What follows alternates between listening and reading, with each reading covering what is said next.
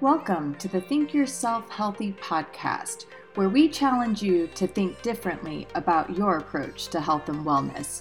My name is Heather Duranja, and I'm excited to be here with you to take you on the journey from surviving to thriving. Hello, everybody. On today's uh, episode of Think Yourself Healthy, I have Jeremiah Campbell. Jeremiah is a human is in the human development field building leaders one brick at a time. He and his wife Mallory run a successful podcast, Destined to Be, where they believe everyone deserves to live a life unstuck. Jeremiah, thank you so much for being here today. I'm excited to have a chat with you. Absolutely, my honor to be on your show and to um, hopefully bring some value to your audience. Absolutely. I think that there will be immense value brought today. So, for those of you who do not know Jeremiah, he is an incredible human. I had the opportunity of meeting you in person earlier this year before we, everyone's lives changed immensely for 2020. And you have some really sick energy. Like just being in your presence, you can't help but feel like you're radiating. So, it's amazing. You don't come across too many individuals um, like yourself who have that that significant of a presence and your light just shines really bright. And so does your wife mallory. I'm i'm obsessed with mal. I love watching all of her stories and following along with all of the adventures that are going on in your lives you guys have a lot of exciting stuff going on. So i wanted to chat with you today for multiple reasons. Um, you're an extremely business or you're an extremely busy businessman and you've got your hands in all kinds of different things so i'd like to just chat with you about how you juggle it all and um, while being able to maintain sobriety so if you're open to kind of telling the audience a little bit about your background and what got you here um, i think that could be helpful Oh my gosh, yes, absolutely.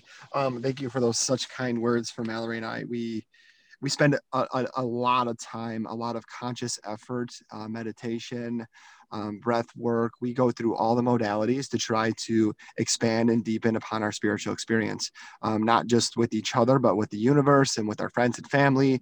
Um, and this is this is new, right? So um, everything that we learn we realize we get to we get to the other side of it and say holy cow i thought i knew stuff before i got here. And and i just I, we strive for those moments those progressive moments um, and, and growing and expanding just just knowing more about ourselves so then we can better serve others. It never started like that. Like i mean um, uh, we both grew up in southeast michigan. Um, I, I, we live about 10 minutes outside of the city limits of Detroit. Um, absolutely love Detroit. Love the Midwest. It's cold. It's starting to snow here. Um, and one of my favorite day times of the year is when the first snowfall comes and I get to sit in the hot tub and watch the snow come down and drink a coffee. And now I have kids to do it with. Um, so now it has a lot more meaning and substance. Um, I, I, was raised in a, in a household. Um, I have uh, two brothers, I'm the second youngest. Now I'm the youngest after my little brother passed away of, a, of an overdose. Um, we'll get we'll get to that a little bit later, but I never I was I don't have any severe traumas. Um, I, I, was middle class America. I didn't have too many wants that were unfulfilled. Um, I, I I I had this ism in me that I didn't realize what it was. Now in hindsight, after um, getting sober, I started realizing that there was needs in me that weren't being met, um, that I didn't know how to process properly. And through high school, I uh, in junior high and elementary, and I, I, went from group to group to group to group, and then I started putting meanings on things subconsciously. Well, at the time, I just thought that everybody around me had a better life than I did, and I had these these vivid images that other people were happier than me, and these ideas that they were better than me, and these this, these these limited thoughts that I, they didn't come from anywhere. Like my parents loved me. Like my my mom and my mom's sole purpose on this planet was to raise children, and she still does it with her grandkids. Like that's literally her purpose in life, and she she verbalizes it. She knows it. Um, she doesn't value money or property or um, status or nothing. It's it's to raise a family, and that's the mother that I had growing up, and I still have today. And my dad like literally killed himself to build a life for my siblings and myself to have no wants unfulfilled. And that's what I had. Um, so there was no like triggering, there was no molestation, there was no none of that. So I'm like, I never thought I would be a drug addict or an alcoholic. Like those guys were the guys living under bridges. Those were the guys that um, were homeless. Um, they were stealing. They were in prisons and things like this. Mm-hmm. So I never thought in a million years I'd be a drug addict. Um, unbeknownst to me, I like the effect that drugs and alcohol gave me. Um, they gave me, um, I remember the first time I smoked weed, I remember, and, and I was telling Mallory this the other day, I'm like, if I never had my first cigarette, I would have never smoked my first pot. Wow. And I would have never, if I would never would have smoked pot, I would have never done pills. And, and so like people, it's so, it's so cheesy, especially now when I go give uh, talks through the nonprofit I'm involved with to get to those uh, you know stages and say well marijuana is legal most places now so like how can you tell somebody not to smoke weed and it's like that literally like there's no well, we won't get down that road, but I believe that is a gateway drug. I, I truly do. Marijuana was the only thing that I started with when I was about 14 years old and never stopped until my fifth inpatient rehab center. Wow. It was always a different modality. It was always a different prescription drug. And then until eventually led to um, IV heroin use. Wow. Is where it ended up. And it was progressive. Uh, my parents got a divorce when I was 16 um, I quit talking to my mother because we believed at the time, um, my outside sources told me that it was my mom that caused the divorce. Um, at a young age, I always thought it'd be cool to have a parents with the divorce until I went through it. I was like, dude, these kids get two Christmases. I'm like, that's cool. And that was the the idea um, of that. There was a professional motocross rider by the name of Jeremy McGrath um, that rode dirt bikes, and I had a vision in my head at about six years old, seven years old, that he smoked cigarettes. And that mm. was cool because my dad smoked. And i'm like i'm going to smoke cigarettes like jeremy mcgrath i don't even know if the guy ever smoked but I, I created the vision in my head. And that's when i started realizing how powerful the mind was in the in, in my first drug of choice i always tell everybody's fantasy was putting myself in the guy down the street's shoes to then take myself out of the way i feel now just to feel differently mm, wow. Um, yes. So that was through a couple different you know rehab centers and, and, going through that. And then my parents got a divorce when i was 16 my dad was heartbroken and i took his side. Me and my, my, my little brother and myself moved in with my dad and he immediately he was very strict like never like I remember him like taking a wooden paddle to me and because I like had a beer and like when I was like 13 and like we don't do that and like trying to be the strict parent. And then he all of a sudden became the cool parent and it was the place where me and all my friends would go get drunk. We would put kegs of beer in the garage, um, and that was the first time at 16 years old um, I started uh, experiencing DTs when I was 16 from drinking um, five o'clock vodka and beer on a daily basis. Um, and I remember being shivering cold one day in school. Um, they sent me to the principal's office and they're like, You got to go home. You're sick. And I'm like, I'm not sick. Um, and later to find out that I was going through DTs and, and my body needed alcohol um, first thing in the morning. Uh, and then I started drinking and driving. And I'm like, This is stupid. I'm going to get arrested. I don't want to do this. So then I was introduced to opiates. Mm. And opiates gave me the same exact feeling, yet I was able to be Superman because nobody knew I was on it. Because I couldn't, you couldn't smell booze. Right. Later to find out everybody knew I was on it. My eyes started to sink in my head. You couldn't see my pupils. Um, and by that time, it was too late. Wow. I switched one addiction from another. It went from you know taking uh, Vicodin to um, OxyContin, from OxyContin to heroin, sniffing it, and then I would always build that up, right? Like everybody, as I I would I would see people and be like, at least I'm not that bad. Mm-hmm. Um, at least I won't do that. You guys are junkies, like I'm not. And I always dressed nice and I always played the part. I would hang out with people that weren't drug addicts until it got too bad, until those people wouldn't want to hang out with me. I would get high during the day and I would act like it was two different lives that I was living. Um, and that was a really euphoric feeling for me that allowed me to um, live in that fantasy land that I created when I was as a safety net. Um, because I, I, didn't know how to process my insecurities. I didn't know how to process um, being it just being okay with being average and these different emotions that I had. Um, later to find out they called them character defects and shortcomings. I didn't know what they were at the time. I thought that's just what it was. Mm-hmm. And and then I just I just kind of I didn't continue down that road. Um, I was the guy that most people didn't want to get high with.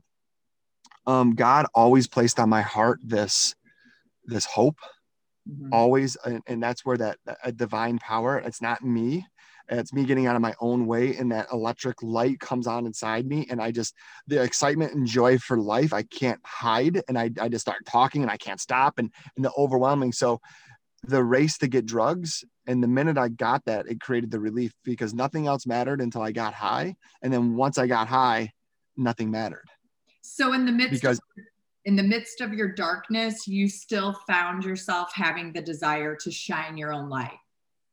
Is that oh I oh my god i would literally be sitting passenger and and opiates gave they, like my metabolism the way it worked it was i would get it.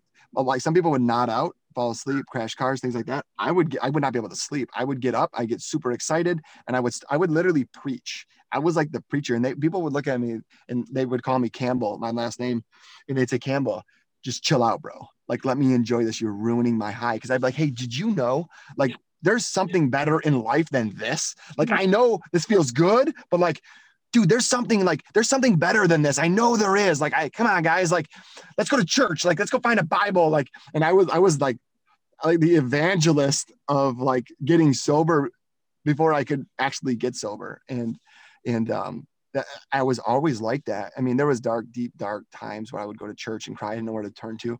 I didn't know. I didn't I never planned on ending up in 12 steps. I never planned on being there like with those those type of people. I always consider myself a better than those people. Um, I always judge them and look down upon them. Um, and come to find out, I mean, that's the reason I'm alive today. Mm. You know, and, and it's meeting those people and and being able to do. I used to can like until I got deep into personal development, I used to call myself an addict or an alcoholic. Mm-hmm. Um, and then I started going through different programs and realizing uh, like the difference between my um, reptilian brain and my prefrontal cortex and the different sides and the way the modalities of the brain work. And so I refer to myself as a person in recovery.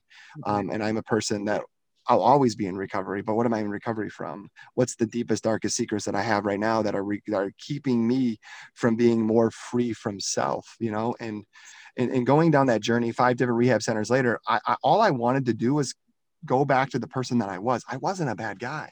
Mm-hmm. I, I, I had hobbies and I had loved ones and I had friends and I had joy and I had all these wonderful things. And I'm like, and I, I didn't understand the analogy when they're like, once a cucumber becomes a pickle, it'll never be a cucumber again. Mm-hmm. You're transformed. You've had deep and impactful experiences in your life that'll never allow you to go back to see that. Mm-hmm. Um, and that's why I had to keep hitting my head and hitting my head onto those. But now I'm realizing in what's going on in the world is how deep rooted. Because one, one of the things when I relapsed was I remember relapsing between rehabs three and four, and I had eight months of sobriety, a day shy of eight months. Wow and and I was in the car and it was a beautiful day and I just got introduced to the industry that I'm in now. So I've been sober. Um, my sobriety date is July 26, 2007. And, and, and I remember sitting in the car and back then it was September 15th, 06. And, and I remember sitting in the car and, and my buddy, and I knew at the depth of my soul mm-hmm. that I would never get high again, like ever. Like I went from a homeless bum. And I remember going to a 12 step meeting and opening the blue book and looking at it and not being able to physically read. I couldn't physically read. Like I graduated in high school. I graduated, and that was another part of my addiction. I gra- I was I failed 11 classes my first two years of high school, and then I was on the A honor roll due to prescription um, methamphetamines, mm-hmm. Adderall. And um, yeah, I was on Adderall, and that was the only reason I graduated high school. It did exactly what it did. It made me a robot. It made me a lunatic. It made me, um, and that was literally the, through the grace of God, I was able to not get strung out on that. I took it as prescribed, um, and I graduated high school. Um, and, and to be able to get from from that point to understand how deep it is, and I'm driving in the car, and and and I literally went from not being able to read you know, and I did what, you know, I call it the Mr. T starter kit.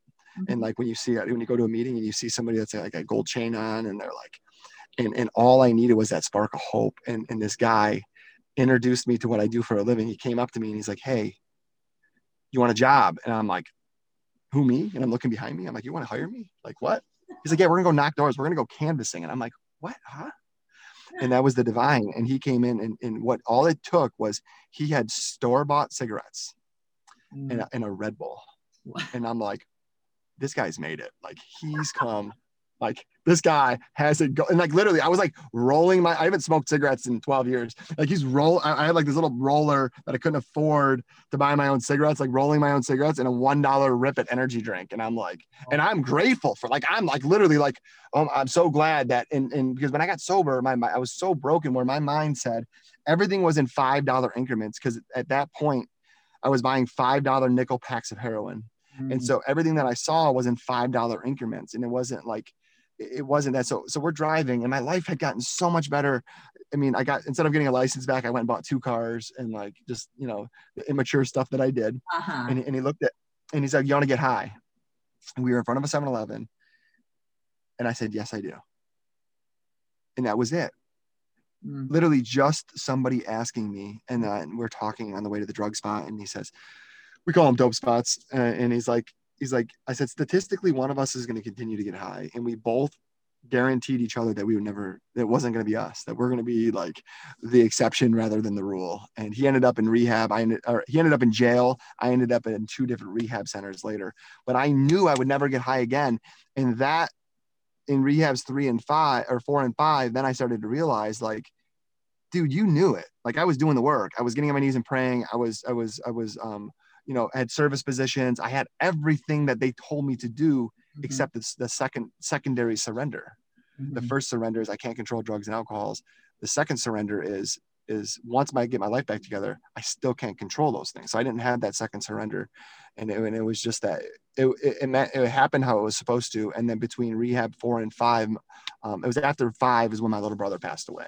Mm-hmm. Um, so he was 18 years old of a heroin overdose. Uh, I had three, uh, just shy. Of, I think I had 60 days sober um, when he passed away, and and then I remember just telling my aunt, she's like Jeremiah, you you can make sure that he doesn't die in vain.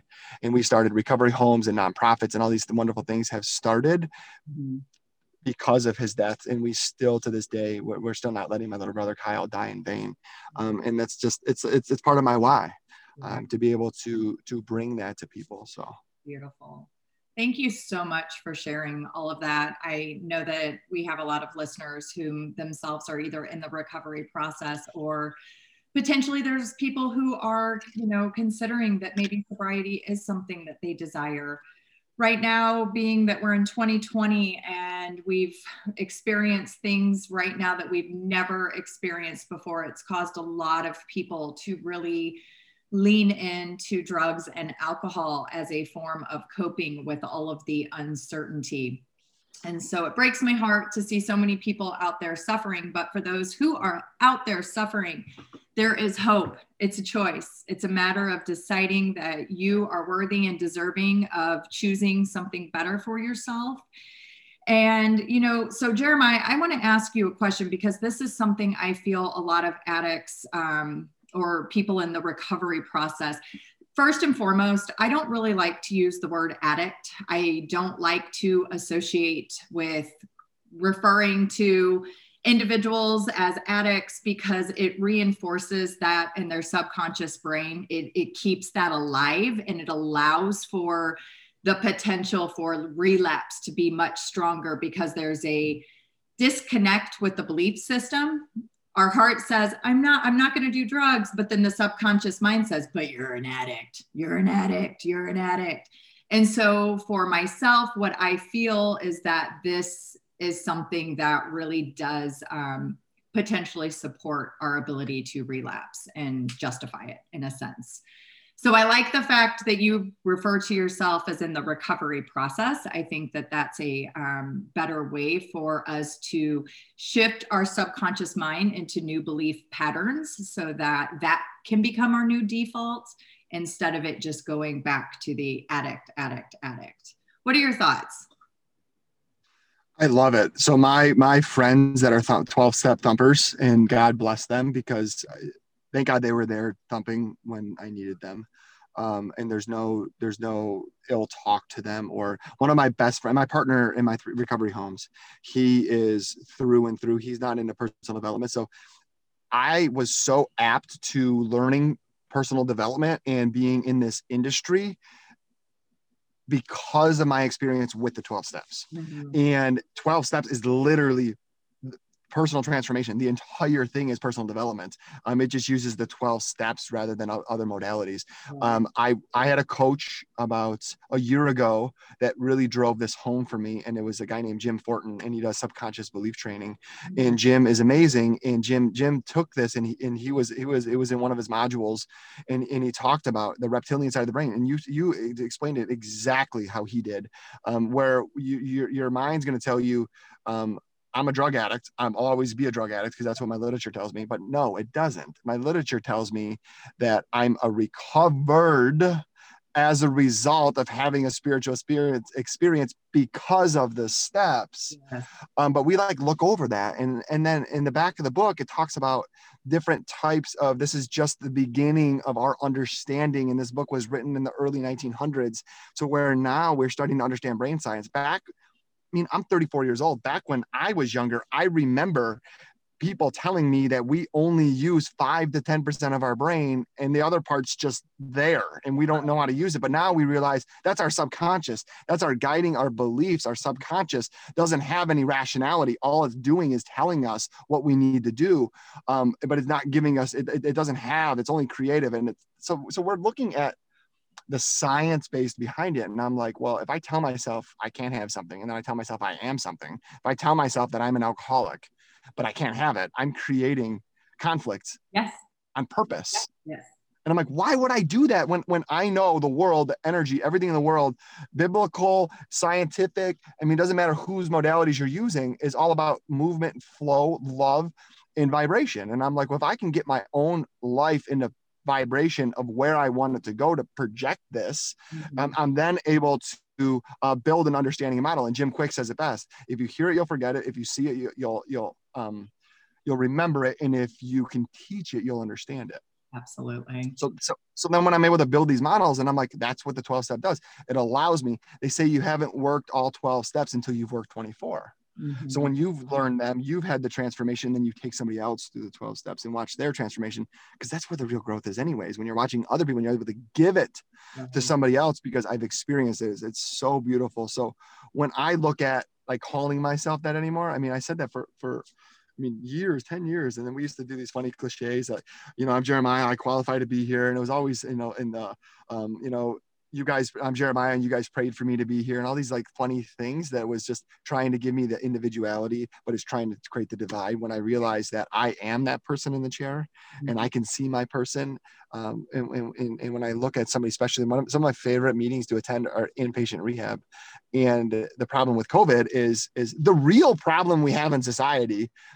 The real root of anything that's going on is is our mental health system is completely freaking broken. Absolutely. And we look we look at mental health as a weakness. Everybody deals with addiction.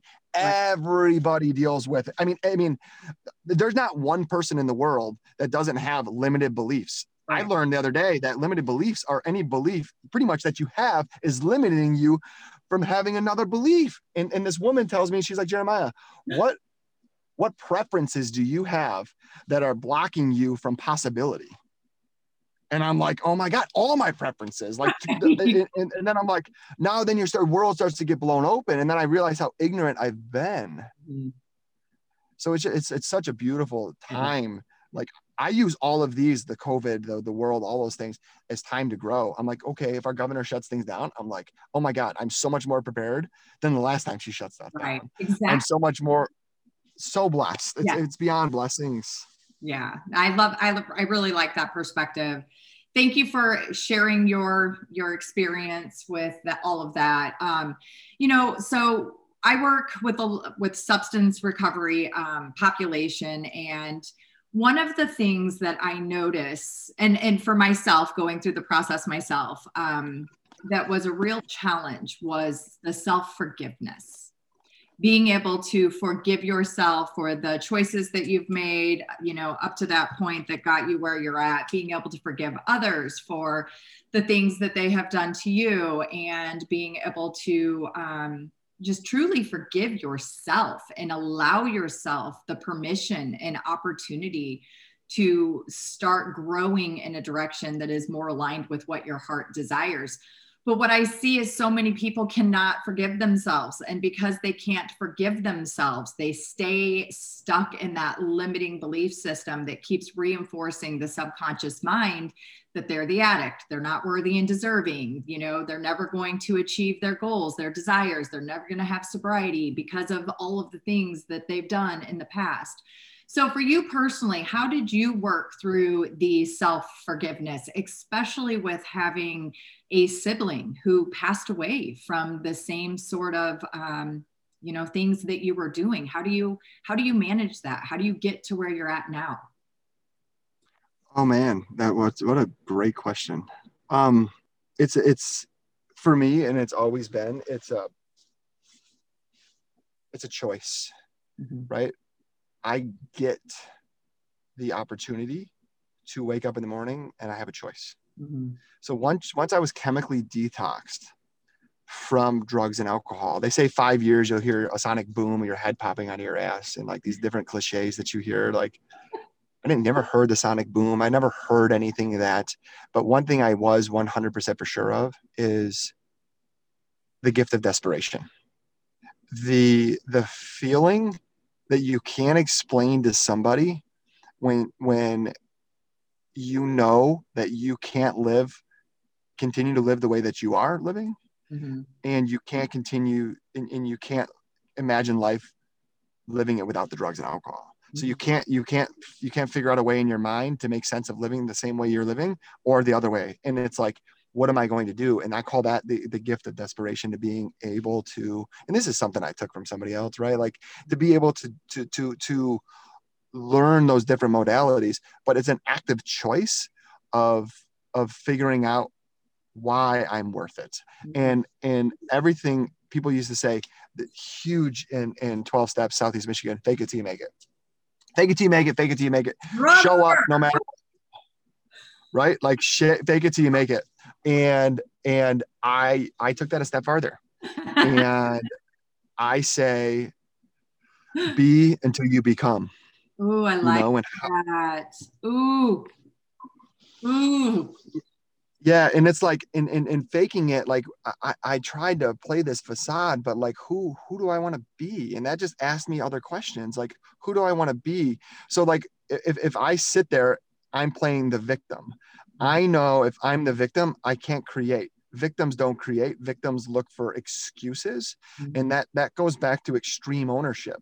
Do I blame my dad for using drugs and alcohol with me for my drug addiction? Do I blame my me and my dad partying to be part of allowing my brother, my little brother that passed away, to go on and and end up dying of this? Mm-hmm.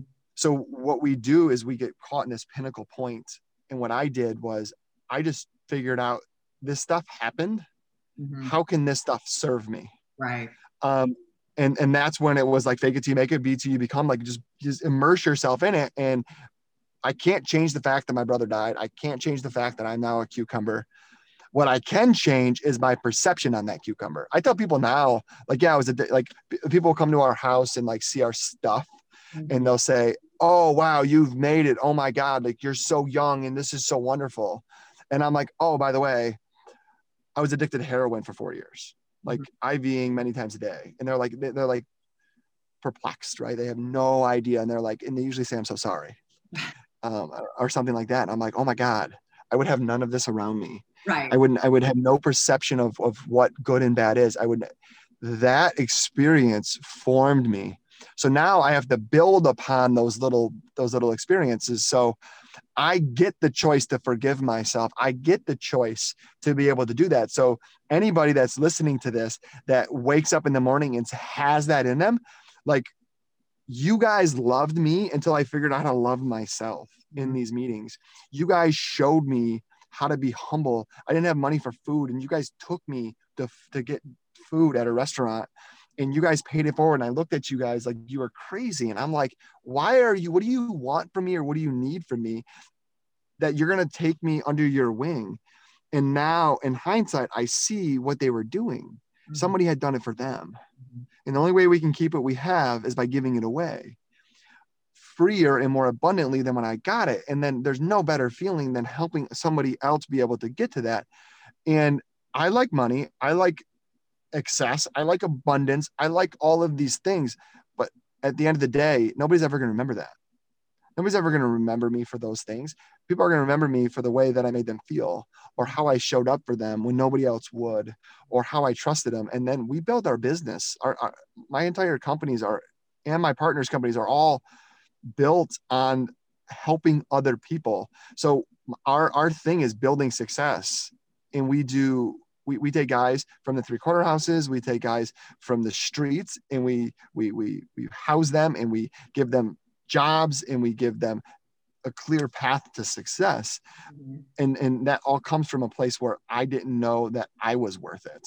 So now we're like we force feed it because if i know if i love you until you can learn to love yourself then you can do it to other people. And i'm like that to me is the michael jackson the man in the mirror and that's our purpose like that's literally like at the end of the day all the stuff's cool but like that shit's on lease like we just built this house and i'm like I look at it and I smile and I laugh and how much anger and frustration and how much time it took away from my kids and my wife. And I'm like, one day somebody's going to knock this house down. it all comes to an end eventually. And I'm like, what's the, what did I learn along the way and how can I use that to better serve other people? And, and that's, that's kind of where we're at now. Well, I, I love that. And I love the fact that you don't, you allow yourself to let go of the need for attachment. And so what I see with individuals who are trying to go through the recovery process is they have an attachment to the identity of being an addict. And maybe they have been this addict for so, so long, they don't know what it looks like to not be the addict. And so, um, I think it's it's important that individuals really allow themselves the opportunity to let go of the attachment to the addict that they they have been up to this point. So when you're going through this process, you're going through sobriety, you're making the choice to forgive. How did you let go of that identity of the addict in order to evolve into this, you know, this uh, cucumber that you are now or this pickle that you are now? Yeah. So that's a, that's another great question. Um, I, I've been to rehab five times and I've never stayed for more than six days. What? Um, I had so much. Yeah, never stayed more than six days. So my last, yeah, that, my, that was my last time. I, I, shit. I mostly de- detoxed and released. Wow. Never, I've never lived in, a, I've never lived in a three quarter house. Like wow. I, I, yeah, and and I know that's like the exception rather than the rule for sure. Um, Absolutely. I had so much. I had so much going on in life. I lived in my mom's basement, had no job, no friends, no like no phone, no car, no nothing, but I couldn't stay in rehab. Wow. Like I could not stay in rehab. And that was just a belief that I told myself, right? And I was able, and I hope somebody's listening to this that, that like inpatient rehab for me, I was never able to not to stop using especially prescription drugs. I was never until to this day thank God I don't have to detox now, but like it's still to this day, I, I look back and I was never able to prescription drugs were actually harder to detox from than heroin. Oh, like yeah. I was, I, I never detoxed in my life successfully off of Oxycontin well, ever. You know, and real quick, I want to, and I'm sorry to interrupt yes. you, but I think it's important for people to understand why it's so much harder to detox off the pharmacological agents than it was the actual heroin. Heroin our bodies, our, our nervous system is um, impacted by these drugs, right? So with heroin, we get a quick, rapid release into the system. It goes in, it does what it needs to do, and then it clears out rather quickly. But with the pharmacological agents, these things are slower time released. So they're slowly releasing a stimulus into the blood system that's having an impact on your nervous system. And as a result of that, it's much more addictive for the body because it's constantly getting that fix versus getting the rapid fix and then it quickly dissipating from the bloodstream. With the with the uh, pharmacological the pills it's just a constant slow drip and it's so much harder to get off of. I didn't know that. Thank you for sharing that for sure. I just remember and, and for any opiate addict, they know the restless legs, and you like it feels like your legs are you, you want to cut them off, and you can't stop kicking, and and just just the, the horrors. And I remember a guy, it was my sister's boyfriend in high school, and he had gotten sober. He had started doing heroin and got sober. I think he was like two or three years sober when I got sober. And uh, I remember him driving me to a 12 step meeting and he said to me, he says, let me tell you something. If, if you never want to, and I was still Bogue, if you never want to feel this way again, it's simple. Just don't pick back up. Mm-hmm. And I'm like, and then it hit me. And I'm like, now I got to figure out what do I have to do or how do I have to live to not want to pick back up? Mm-hmm. And what do I have to do? So now it's all about the vision of the future. Now it's all about building that. Before it was more of the downside. It was more like, I know it's talking about playing the tapes all the way through, right? And and like, what does it end up for me? Like, yes, and I and I and I tried the just drinking. I tried the just and and I remember driving after like I think it was rehab. I forget which rehab it was. Maybe two. I would I, I get out. I remember my dad picked me up and we smoked weed on the way home from rehab because it was just get back to the person you were before. I didn't understand addiction. I didn't understand it. I just got a little carried away with prescription pills. So do you feel like when you were going through that that part of part of the reason you kept picking back up was because you identified so much with the addict that you didn't know how to detach from that and let that go and allow yourself an opportunity to create something different? At that point, I didn't surrender to the idea that I was an addict. Okay. I, I, yeah, I just got carried away with drugs. Like, so one of the only requirement for memberships of a 12 step in our tradition says the only requirement for membership is the desire to stop. Mm-hmm. So I didn't I didn't have the I had the desire to stop so I was able to be call myself a member. Mm-hmm.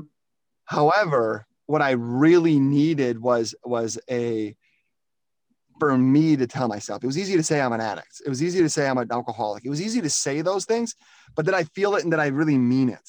Mm-hmm. So if I didn't understand the first part of, of, of getting help is admitting to yourself that you can't on your own or you can't be able to do these type of things. And, and so to, to, to, wrap my identity around that, I still work on that. Like still to this day, it's still a daily thing. It's not as, as pressing as it was before. Um, but environment, right? You go to the barbershop enough times, you're going to get a haircut. So mm-hmm. I got all of those wet places and wet faces out of my life. Mm-hmm. Um, I literally, so my whole life, like my wife on our show, you'll always hear her call me Jeremy. So my whole life, I went by Jeremy. And when I turned 19 and, and when I was in rehab, they're like, hey, you need to change everything about yourself. And I'm like, well, certainly. I'm like, I like Jeremiah better, anyways. It's a way cooler name. That's actually my name. Um, and then for some reason, my whole life, the only time I called Jer- Jeremiah was when I was in trouble with my mom. Uh-huh. Um, so that was part of the identity. So like, it's funny. My wife points it out. Like we have a gathering at our house. It was, um, you'll hear some people call me Jeremy, and then some of the people that call me Jeremiah will be like, "Who's Jeremy?" And the people so it, it, it, goes back and forth but that's part of the identity thing but it's, it's forgiving myself but if, if i want to change something one of the one of the best things that i do to change that identity is put something in its place mm-hmm. so we know to take things away is, is a lot of times better than adding more stuff in, a, in such a crazy world in life. Like what I mean by that is stop going to the bar, stop going around people that want to do this, um, mm-hmm. um, that want to drink or, or have I have friends that that that like drinking. I was at uh, my EO retreat, and they brought a case of wine, and one guy drank six six bottles of wine in two nights. Wow. And and it doesn't affect me. I, I, don't. I'm allowed to go wherever I want to go, wherever I'm spiritually fit enough to be around those types of people. But early on, I, you didn't catch me at any of those places, right. no matter what. It took me three to four years to not feel, especially if somebody went, something went missing in a house. Yeah. Like to not be like that. Did I steal that? Right. And that was that was at a subconscious level. Did I steal that? Did I that I, or you know what, they're always going to make me, they automatically look right at me because I'm a drug addict, right? And like, and that that was the part of the identity.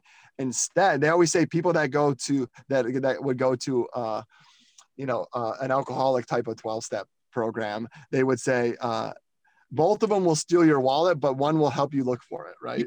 and and uh, so it it's building the it's building the vision of who I want to become and start replacing those. If I want to be a healthy person, I need to start watching what I eat and start putting that in my diet. If I want to be a uh, a physically um, athletic person, I need to start working out. And it was starting to create those imageries around me. And then you start attracting those people into your life. So it's, it's, it's switching the thoughts of when I wake up automatically replace those with different behaviors and then 66 or 67 days whatever it is to create those different habits and that's why they say 90 meetings in 90 days yeah. um, and those interactions to do those we had meetings re- right through covid um, right through all the shutdowns and, and some people wore masks some people didn't um, but like I, I think this is more important because something happens at a, at, at a table where you're dealing with a bunch of grown-ups or younger young adults that are sitting around discussing their emotions and feelings. Mm-hmm. So if you look back at a 20,000 foot view and you look down and you say, these guys should be figuring out how to rip people off, how to rob people, how to get more drugs, not how to better their lives. And we always say, thank God we're not all sick on the same days because the magic that takes place when you have two people coming together and that goes back to personal development it's the same thing as a mastermind when you got two people coming together to solve the same problems that are like-minded individuals I don't want to hear about your war stories. I don't want to hear about that. I want to hear about how you went off on your boss, but you brought it back in and you brought your recovery, the mm-hmm. new version of yourself. Talk to me about your solutions. Talk to me about what, what you did. I don't want to hear that everything's fine. And we talk about um, effed up, insecure, neurotic, and emotional is the fine emotion. And I'm I'm okay. No, you're not. Like you're not checking in. You're not you're not digging deeper. Like every every emotion is not truth. It's not fact. It's an indicator. It's it's a symptom of the actual cause. Like what's the cause? The cause is is that my my my dad wasn't emotional to me growing up, so I went towards my mom. So now I'm dependent on my wife to take my mom's shoe to show me the love. That's the cause. Right. So I need to go back to the the five to ten year old version of Jeremiah and say, dude, it was okay. I'll never be that person again, but I can reenact that. I can relive that through spiritual and emotional healings. Right. Absolutely. That's beautiful. So you were mentioning diet and, you know, I have to go there. So I'm curious yes. throughout with, with your process, your recovery process, what role did diet, if any, play for you and being able to become more conscious, become more aware of who Jeremiah was, what behaviors were actually going on, you know, that that caused us to to crave things and want to do things. Did diet, did you change your diet? Did you do anything to support yourself going through the the sobriety process or the recovery process? Not one bit. So I never drank coffee until I got sober and then I became a coffee junkie, which made me, yep. you know, that's so. So what we say is we are, we are, we are right. Like so, so what we say in in the meetings and things, uh, we are, we want to be depend, you know, chemically depend independent, right? So we want to stay away from minor mood altering chemicals, and that's what caffeine is. That's what nicotine is. That's what all those things are. So, so it's like how healthy do you want to get? So when I got when I got I, I'm a junk food kid. I love sweets. I love junk food. I love all of those things. So when I got, I did pretty good at first but then I was physically working in construction. So I would eat all kinds of crappy food. It's not till recently till I realized the influence of the microbiome and like different, different modalities about like eating. Like I, I've done elimination diets. I've done all the holistic, I've done vegan. I've done it all just to see how my body reacts to it because now I'm, now I'm a seeker. Now I'm afraid to not push myself to be uncomfortable because you, there's no such thing as maintaining my sobriety. I'm growing or I'm dying. Like mm-hmm. one of the two is going to take place. I don't want to digress. I've digressed for so many years in different areas. And then I hocus pocus, switch the focus, focus on that. Ooh, shiny stuff. There's a squirrel. Like, let's go over there. Let's go down that rabbit hole. Let's focus on that. And, and so, so now with Mallory, Mallory got postpartum when, when she had our first son. And I was like two, 218 at the time. I'm six one, and I had zero muscle on me. Mm-hmm. And I was this this fat kid with this super hot chick, and and I hated it. so then I went from. Go ahead. She is. What's that? She is super hot. Thank you. And and she tries and she works at it. Really, she doesn't try. She works at it, and that's what she did to pull herself out of postpartum with therapy, with you know hormones and and all those things. So now we're really conscious of each other. Now I know when I get the kids Little Caesars breadsticks and I decide to eat four of those, my workout the next day is going to suffer because of it. Mm-hmm. And I know how I'm going to feel. I know when I eat red meat for two meals out of a day, I can't handle that. I get red meat once once every two to three days because my it, it, screws me up on the inside. I don't want to feel good if I if and then so the food for me, um, I'm an emotional eater. Like I'm a binge eater even to this day. If I have a bad day, um, and and while I'm processing it, I I search I seek the food for comfort, yeah. um, in sweets and things like that. So so I know it's a sheer indicator. What are you not addressing? Right. What's going on in your life right now? Um, then I'm able to have to switch that because like it always leaves success leaves clues so does bad decisions right? And i'm and i'm like okay so what is my food gonna my intake look like? So mallory food preps for me. So my four my first four meals of the day are all i mean super clean like literally chicken chicken rice and broccoli. Nice. Like every day and i'm and i'm a creature of habit and that's exactly what i do and, and, and i have to and then the different supplements that i take and, and what i do to make me feel better. So when i feel better i make better decisions. When i make better decisions i have a better life. When i have a better life i'm able to attract better people better quality uh, team members for the company uh, better deals. People want people are more attracted to me um, as a source of energy and a source of a source of um, joy rather than and I'm not saying you got to be physically fit to do all that. It's just it's more helpful, and right. I feel better because of it. Yeah. Well, I mean, I again, this is my area of specialty, and so research shows that individuals who really make a proactive effort at changing their diet immediately as they are going through the recovery process have much higher circumstances of being able to maintain sobriety. Our gut and our brain are correlated what happens in one happens in the other. So the sooner that we can start to address that connection, that intercorrelated relationship, it can help speed up the process, allow better cognitive action. So it makes it easier for us to make those decisions and feel confident with the decisions that we're making. So um, I am a big, big promoter and advocate for diet I one of the problems that I have with 12 step is that they do encourage sugar, caffeine, and nicotine as the replacements. And um, my theory is if we're going to go through this, let's go through it. Let's go ahead and just knock out all of the addictions instead of just mask one for another because we're you know slowing we're drawing out this process so um, it's it's been beautiful to have the opportunity to work in this this demographic and help individuals and see the immense amount of success that they have in such a short time. I have people sending me messages that you know are three, six, nine months post recovery, and they're like, the diet was such a huge part of me being able to feel better, so that I could be stronger and and you know have the desire to want to start developing new hobbies new habits um, discovering new things about themselves. So for me it's extremely rewarding to have a small piece in that journey um, to becoming better versions of themselves. So one more quick question i have for you. I find that a lot of individuals going through recovery struggle to find sponsors so, what are your recommend? How, how, you know what do you say to people who are out there looking for a sponsor? How do they get one? Um, you got to ask. So you're going to miss 100% of the shots you never take, Wayne Gretzky.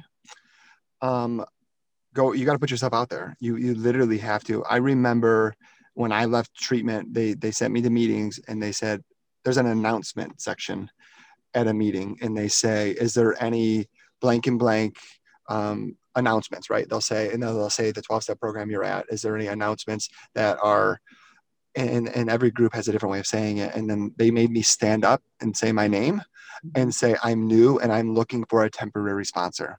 Okay. Um, sponsors are hard to find. Um, good ones that click with you. So what we do is, I don't know if if anybody can relate to being extremely cunning, baffling, and powerful. Um, we're master manipulators. We're super resourceful, and that's a subconscious trait um, to be able to so finding somebody that's healthy for you usually for me was the guy that i didn't want to ask to be my sponsor mm-hmm. the guy that was going to tell me things that i didn't want to hear so i wasn't looking for my mom i was looking for my dad to mm-hmm. say shut the f up sit down and this is what you have to do i didn't need somebody to tell me it's going to be okay don't pick up no matter what. I needed somebody to be extremely rude to me and say, that is absolutely not okay.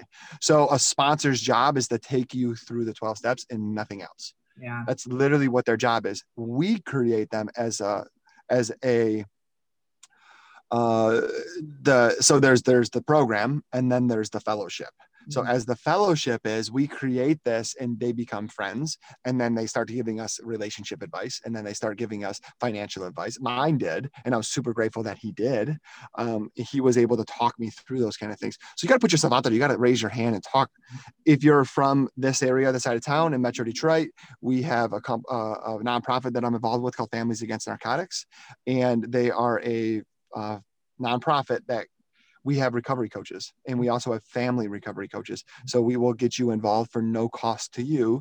It's basically a paid sponsor with super resources. So we are able to provide them with housing for two weeks. Um, we give them scholarships to provide them with three quarter houses. We provide them with job opportunities. They they get the opportunity if they don't have clothes, we'll take them and get them clothes at one of the resale shops and do those type of things to get them along their way different ideologies. One says you got to make it, you got you got to take the bus and you got to do all this. One side, the other side is that doesn't work. So in Michigan, what they've been doing is we do around anywhere from five days to 30 days inpatient rehab.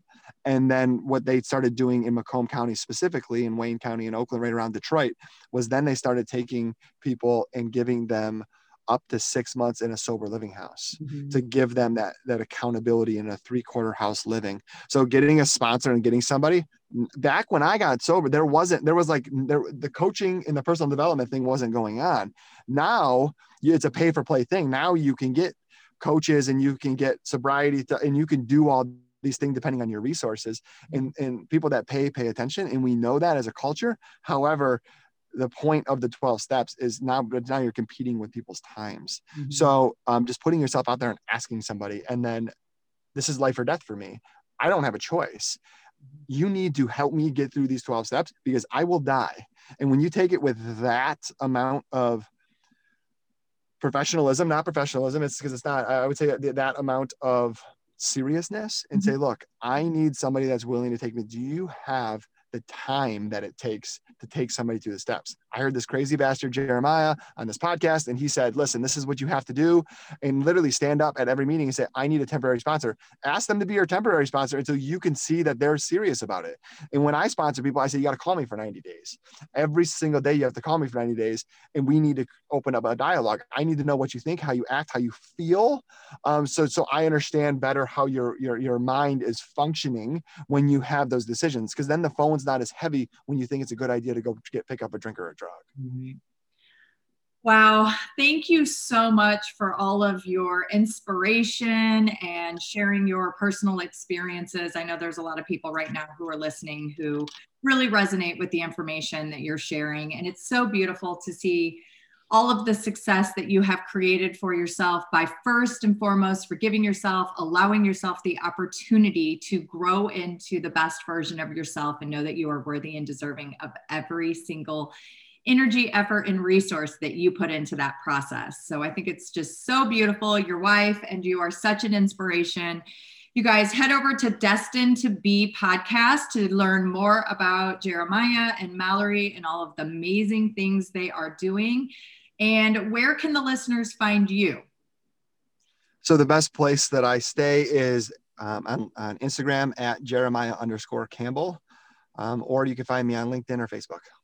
Fabulous. I will make sure to include all of those in the show notes so that it makes it easy for them to find you. And Jeremiah, thank you again for your time, your energy, your presence. You are a force, and it's just a beautiful thing to see you out there doing all of this work and, and shining your light and sharing the love. Thank you so much for having me.